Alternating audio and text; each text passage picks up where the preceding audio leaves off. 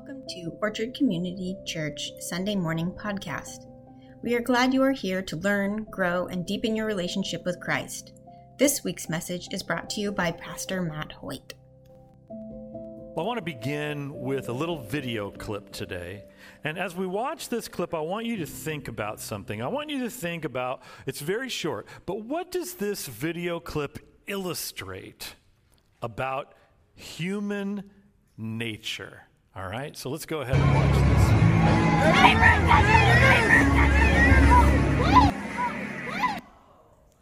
So, what you saw there was Joey Meneses. He's the right fielder for the Washington Nationals, and he was going to do something nice.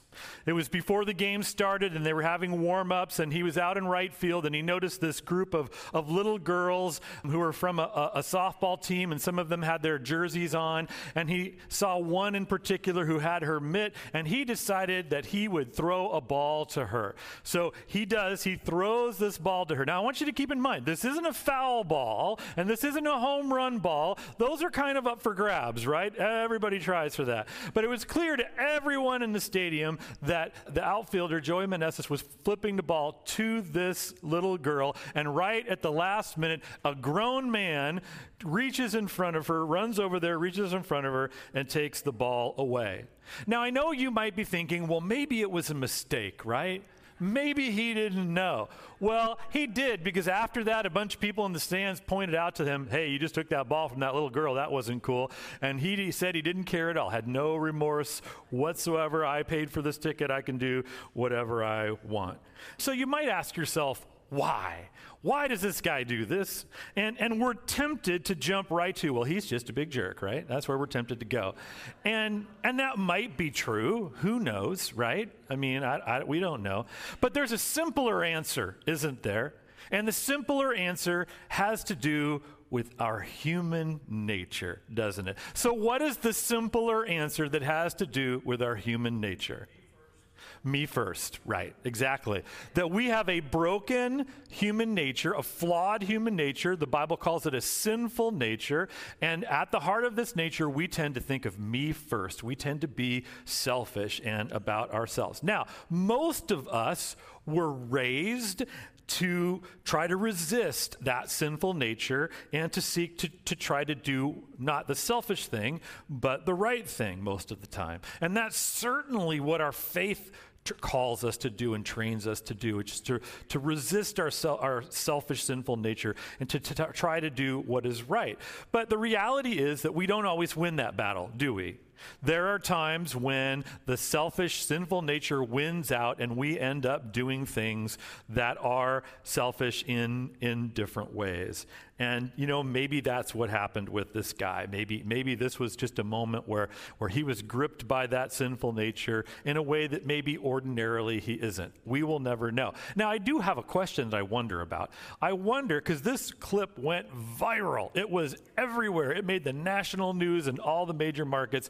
So I just wonder if perhaps this guy's attitude, opinion about his actions changed when the whole United States noticed. And, and if you Google this, the title of the Google is Grown Man Steals Ball from Little Kid. Like, that's him now. He's grown man who steals ball from little kid. And I wonder if that, you know, kind of community aspect of understanding what he did perhaps maybe shaped or modified his understanding of his own behavior. We may never know. Now, there is a good, happy ending to this story because Joey Meneses, the, the outfielder there, he saw what happened and later got connected with her and sent her an autographed baseball. So there's a, a happy ending, isn't there? Yeah, I like that.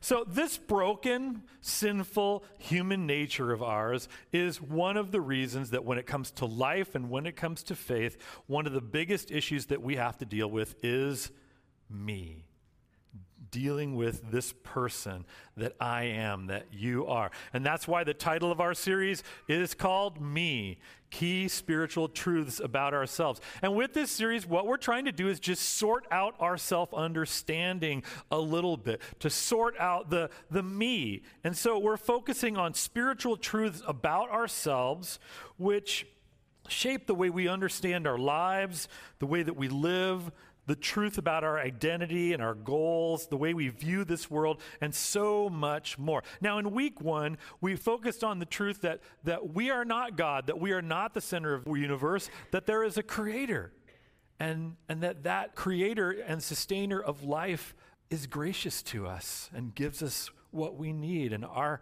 response is an attitude of gratefulness. Knowing that we have a creator and it's not us orients our whole understanding of who God is, who we are, and how we should live this life. Week two, we touched on how, as people of faith, the goal of our lives, that was the creator of our, of our lives, the goal of our lives is not to live into just the plans that we make. But really to seek to live into the plan that God has for our lives. The creator of our lives, the goal of our lives. And then last week was the whole of our lives.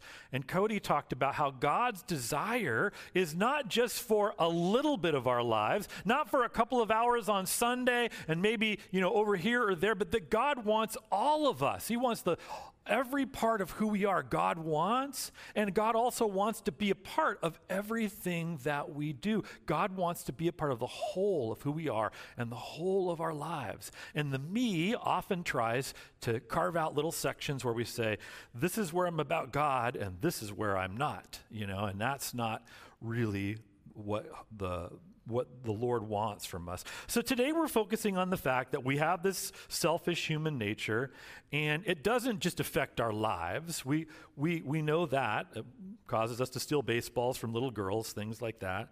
But it also really affects sometimes our faith.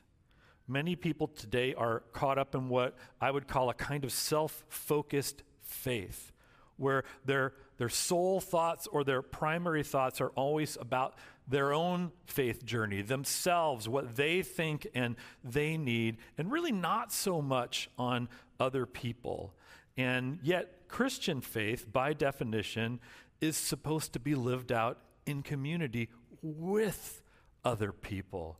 That the people in our communities of faith are actually an integral part of how we're supposed to live and learn and grow. And oftentimes we're forgetting that, even pushing it back and wanting to say, it's just me and Jesus.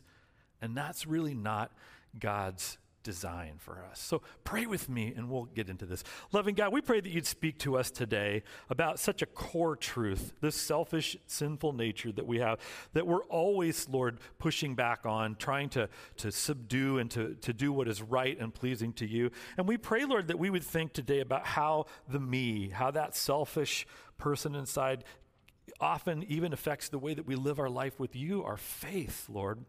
We pray that you'd show us a better way um, Lord. This we pray in Jesus' name. Amen. So let's take a look at our first passage for today. It's Romans 12, verses 4 and 5. Romans 12, verses 4 and 5. And the, this is a passage that we look at in every single new members class that we have here at Orchard because it's it's important uh, in a number of ways. But let me read this. This is again Romans 12 verses 4 and 5. Paul writes this. He says, "For just as each of us has one body with many members, and these members do not all have the same function, so in Christ we, though many, form one body, and each member belongs to all the others. So in verse 4, the Apostle Paul, the author, offers this image, and he's talking about the church.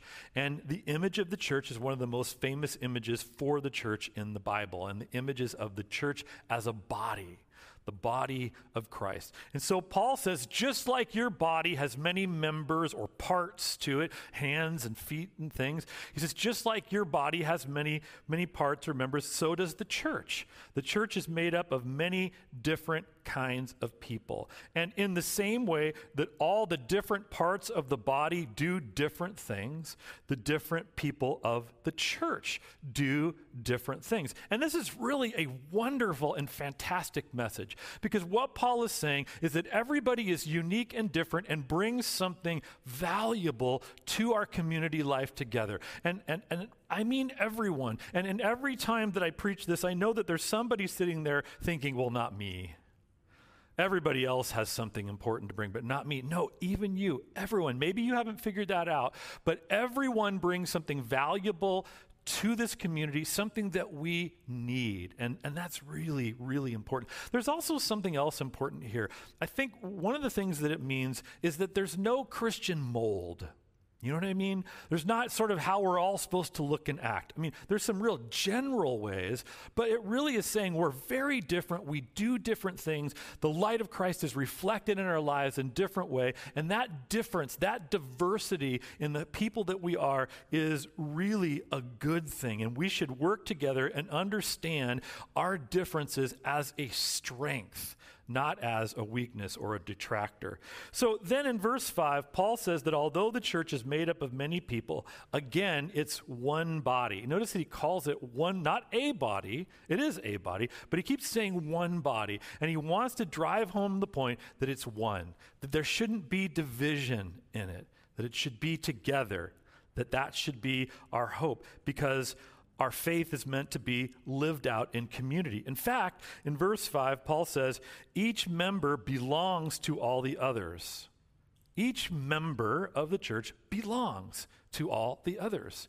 Paul is saying that if you join a spiritual body, that there's a bond there. There's the bond that we share in Christ, but there's also a certain level of commitment that comes with that.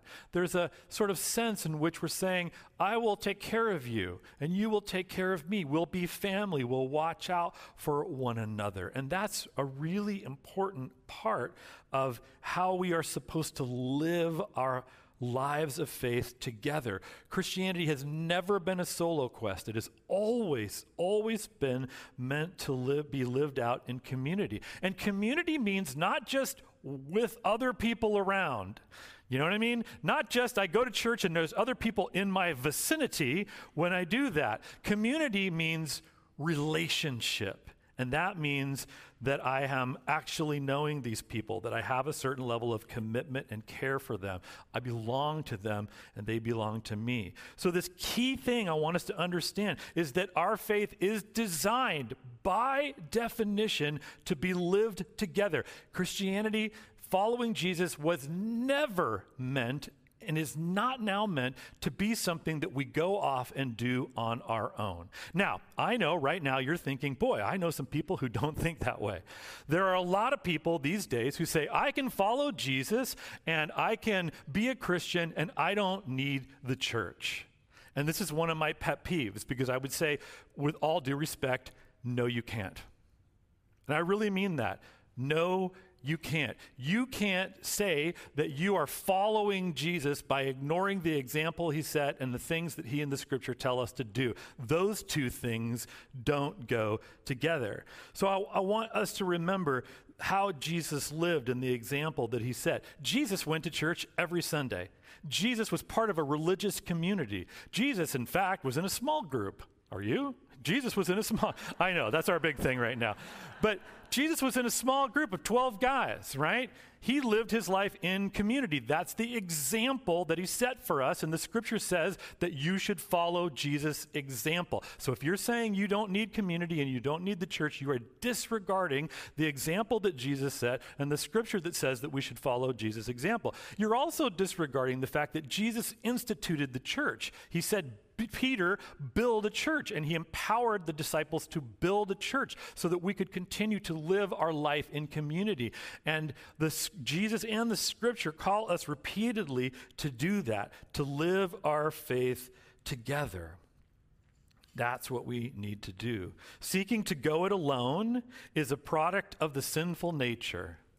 It's the product of the me getting out of order. The me telling you you can do this on your own. You got it. Okay, first of all, that's a lie. You don't got it.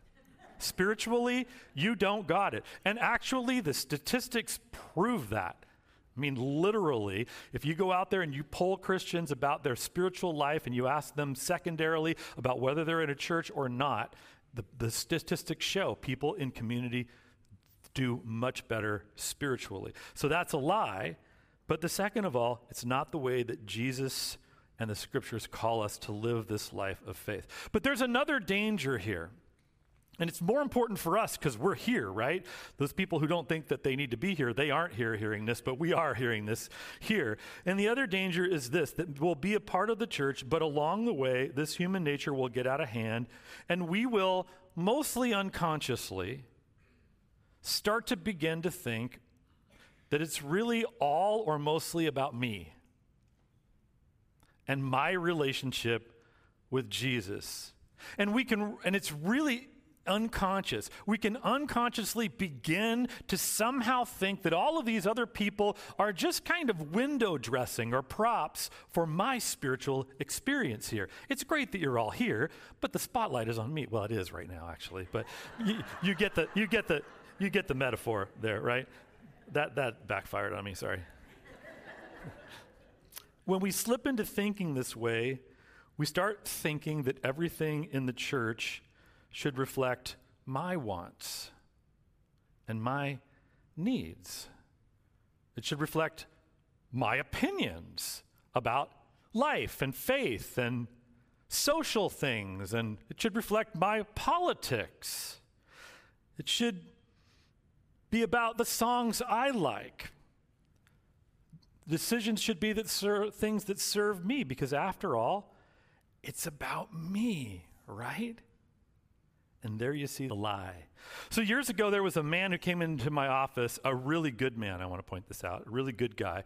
He came in and he didn't like something that had happened in the church. And he told me what his position was on it. And, and I remember saying to him, um, Thank you, I appreciate you, you, you being willing to share your position with me, do, but do you realize something? And I said, Do you realize that the vast, overwhelming majority of the people in the church do not share that opinion? And he, he didn't think I was right. He said, "Yo, no, no, that, that can't." And I said, "Well, let me let me do that. Why don't you go out and ask a few people, and then you come back and we'll talk again." And to his credit, he went out, he did that, he came back, and he found out that what I was telling him was true. And what he then said to me was was something kind of about like this. He said, "I had no idea, and I am just flabbergasted that anyone would have a different opinion about this than I do." And I didn't say this, but my thought was exactly because the only person you've really been thinking about is you. Unconsciously, not consciously. There, I don't believe there was malice in it. It's just one of those things we slip into. So, what we did was we had a really good conversation after that about community and about how we have to get along with one another even when we don't all share the same opinion on things. And it was a great conversation. And I think this man began to look at other people in the church and the community in a new and a better way. And I, I just want us to understand that one of the reasons that God calls us to live our faith in community is that there are things that we simply cannot see about ourselves without other people. We just can't. There is truth about you you cannot know without other people. For example, I had no idea how annoying I was until I got married. I had no idea. Suddenly, I became very much more aware of that. I also had no idea, I mean, less jokingly, uh, but I also had no idea how selfish I was until I had children. You know, I mean, that's just, you just, you just I wouldn't have, I needed that relationship to help me see that. And so there's a lot of things about ourselves that we're just never going to see without some people to reflect that to us. Some good things about us, maybe some gifts and talents, but also some, maybe some, some tough stuff about us that we've got a blind spot to. We really need each other in order to see the full truth about ourselves. And I would also say that there's awful lot we probably won't see about God without the help of others because other people bring words from the Lord and ideas and thoughts and, and insights and visions that, that maybe we don't, that we don't have. And, and our life is richer because we seek to live this faith that we have together, as we are called to do by the scripture. So let's take a look at our next passage. This is Acts 2, verses 42 through 47. Um, there's a lot in this passage. We're not going to be able to get to it all, but I, I do want to read this for you. Before I read it, I, I, I want to set this up, though. I want you to be aware that this passage is the earliest picture in the scripture, the very earliest picture of the church. It's just maybe months after the church was formed. So it's the very earliest picture of the church that we have in the Bible or anywhere. And, and that's really wonderful to see what the early church was doing way before all the years of church history and culture and layers of things. And so what we're going to see here is the early practice of the church.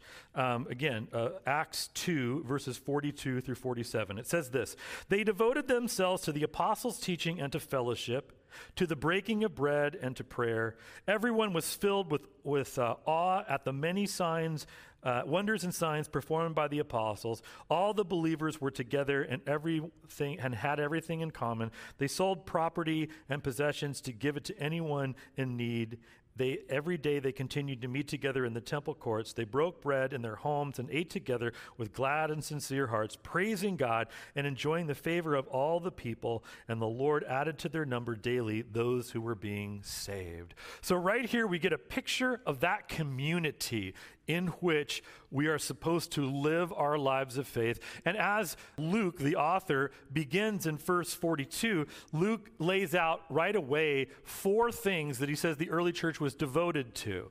And that word devoted is really important because it highlights the fact that these were important things. They were proactive. They were seeking to do these four things. Now, I just want us to today, there's so much here we can't do, but today I just want us to focus on, on, on the second one that it said that Luke says that the early church was devoted to fellowship fellowship. The word in Greek is koinonia.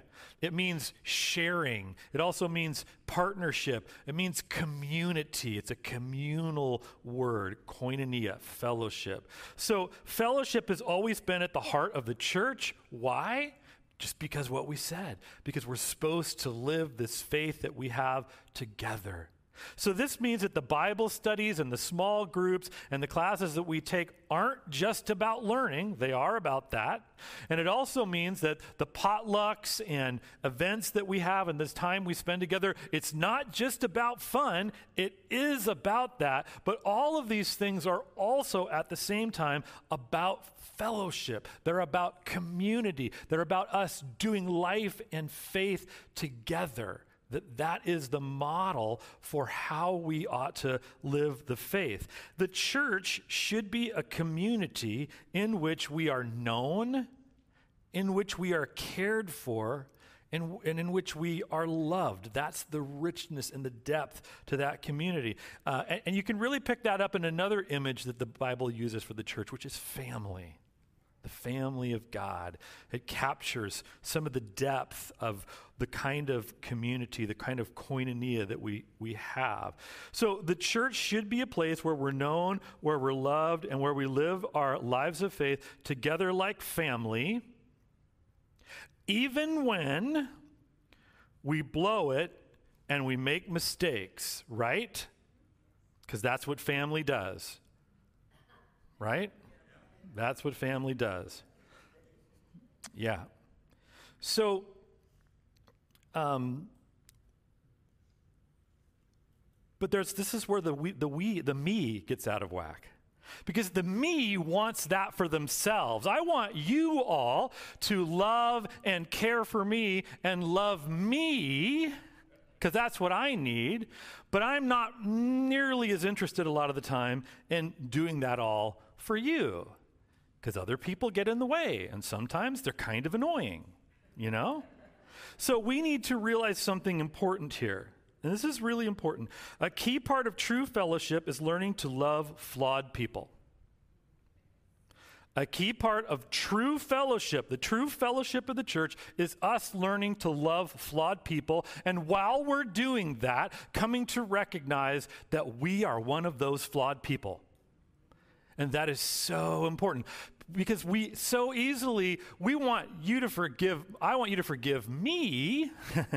Maybe i don't want to forgive you. I want you to love me. We can turn it into this one way thing where it's all about us and that is not the way it needs to be. We need to be willing to live with and love flawed people if we're going to expect them to live with and love us because we are flawed too. And the me forgets that and this too is a part of God's design for how we are to live our faith. We need to learn to love flawed people. Okay, I'm going to go off script here. I'm really a big script guy. You probably don't think that, but it's true.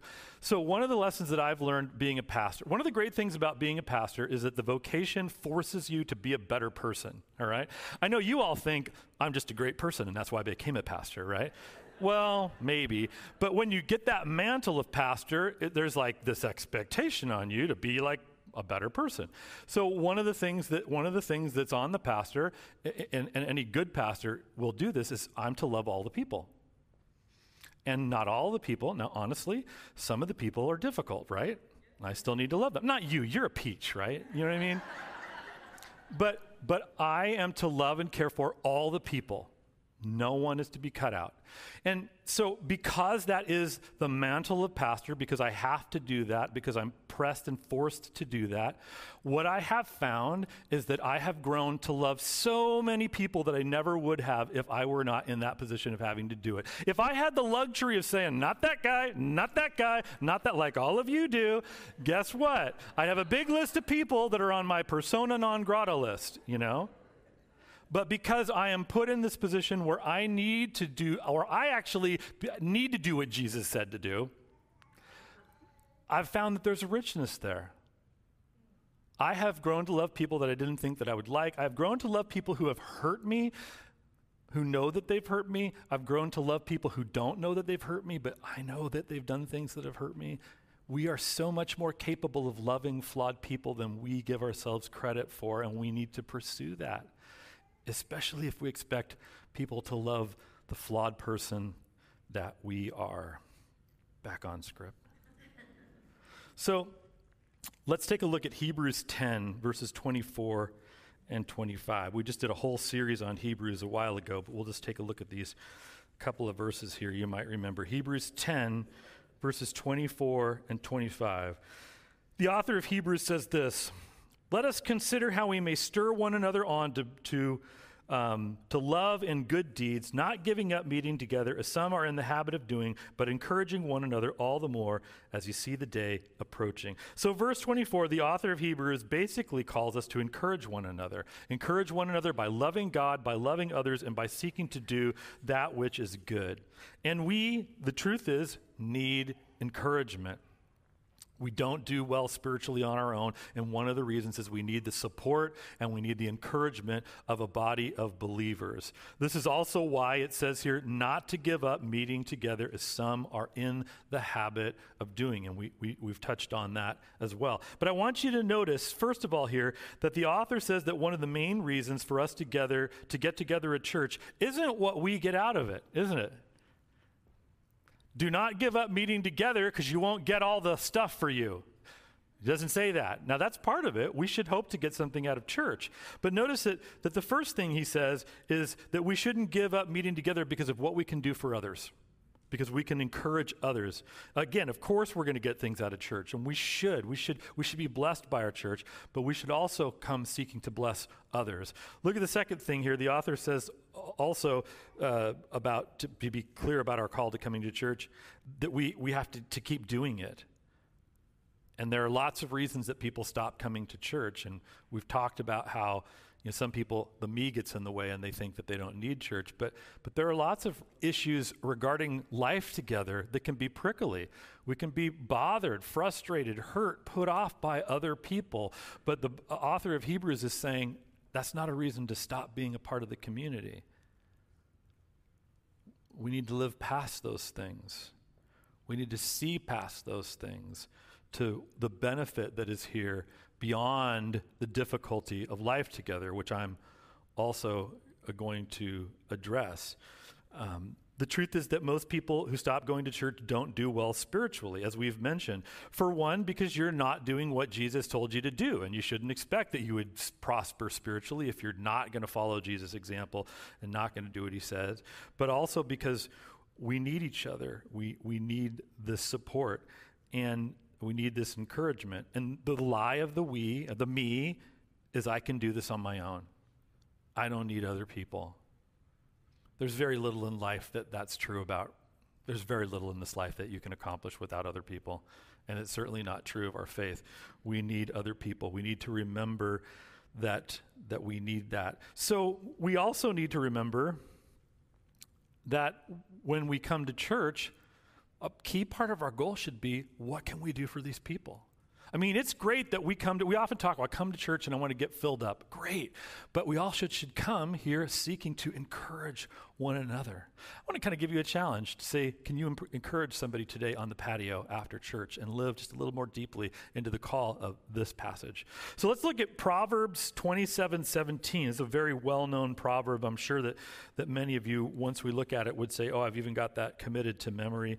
It's Proverbs 27 17, and it says this as iron sharpens iron, so one person sharpens another. As iron sharpens iron, so one person sharpens another. And this, this proverb speaks a simple truth, and that truth is that God often uses other people to grow and to shape us. We, we know that. And the thing is, what we do is this, though. This is the thing. We, when we hear that and when we know that reality, we tend to think of it in positive ways, right? We tend to think of those teachers and mentors who've been, you know, good, positive influences on our lives and have taught and guided us in positive ways. And that's true. That's a part of how iron can sharpen iron. But what we fail to realize is that God often uses others through the struggles that we have in living with them in community to do exactly the same thing, to grow and to shape us. For example, I've often said the line that God seems to just put some people in your life to teach you patience, right? Absolutely. But but seriously, a key part of our spiritual growth comes from the way that God shapes us as we learn to deal with other people. And, and here's a hard reality it's a true reality. Sometimes the greatest growth in us takes place in dealing with a difficult person or in dealing with a difficult situation that arises when we live with other people. And, and we don't really like that idea. We want God to teach us through a really nice person who teaches wise lessons, not through that jerk on the other side of the sanctuary who didn't do X, Y, Z. But that's how God often works. And I want you to think about the image of this proverb iron sharpening iron. It's metal, literally grating on itself, maybe sparking. It absolutely absolutely fits the idea that some of the ways, some of the time that God is going to teach us is as we grate on each other, as we rub up on each other in uncomfortable ways. And the question in those moments is are we going to respond to this person in a faithful, Christ like manner or not? Because when we do, that's God using that as an opportunity for us to grow that's one of the really valuable pieces about living in community. And so often today we can just excise from our life everybody who's different from us and everybody who has a different every everything we don't like. That's one of the great things about church is we come together and we're in this community and it's all kinds of people and some of them aren't like us and we have to learn how to get along and when we do we grow and we're better for it. We don't just hang around with people who think exactly like we do. We live in this uh, community of people with all manner of crazy thoughts. Who knows what's going through your mind? I have no idea, you know?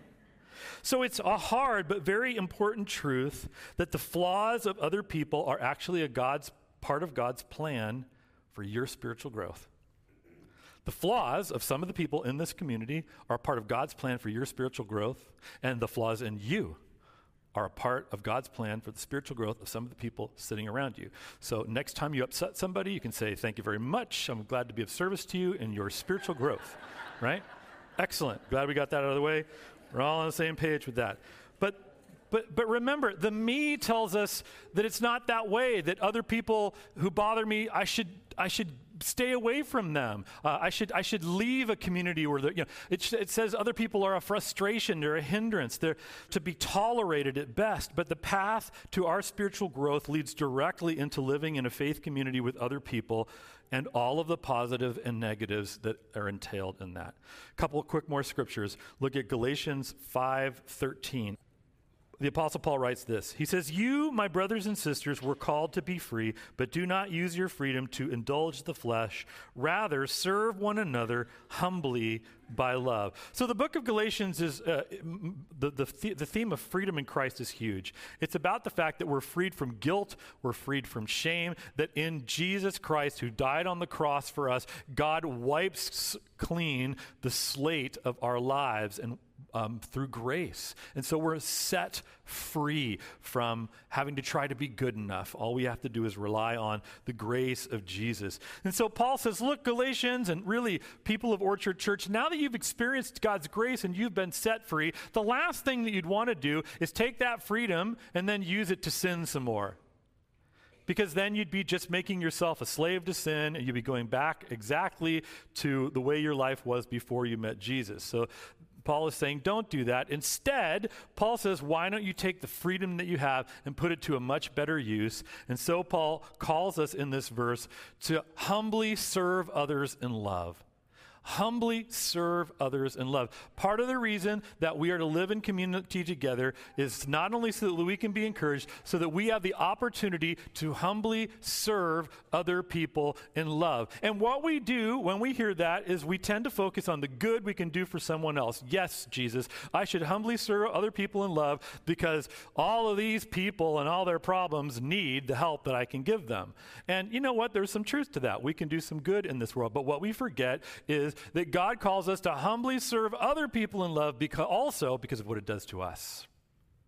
When I submit to Jesus' call to humbly sub- serve other people in love, it shapes and grows my character. First of all, that word humbly I put myself in my place and say, it's not all about me. I'm going to serve someone else. I'm going to do what's good for them. My good is done in their life, and my character is shaped. We need to live in a community where there is the expectation. A lot of people have no expectation on them. We can live an isolated life where there's no expectation on us to humbly serve anyone else in love. And that's one of the values of this community. And the me misses that point, says it's all about me and I don't need other people. Let's look at last verse. This is Philippians 2 3 through 5.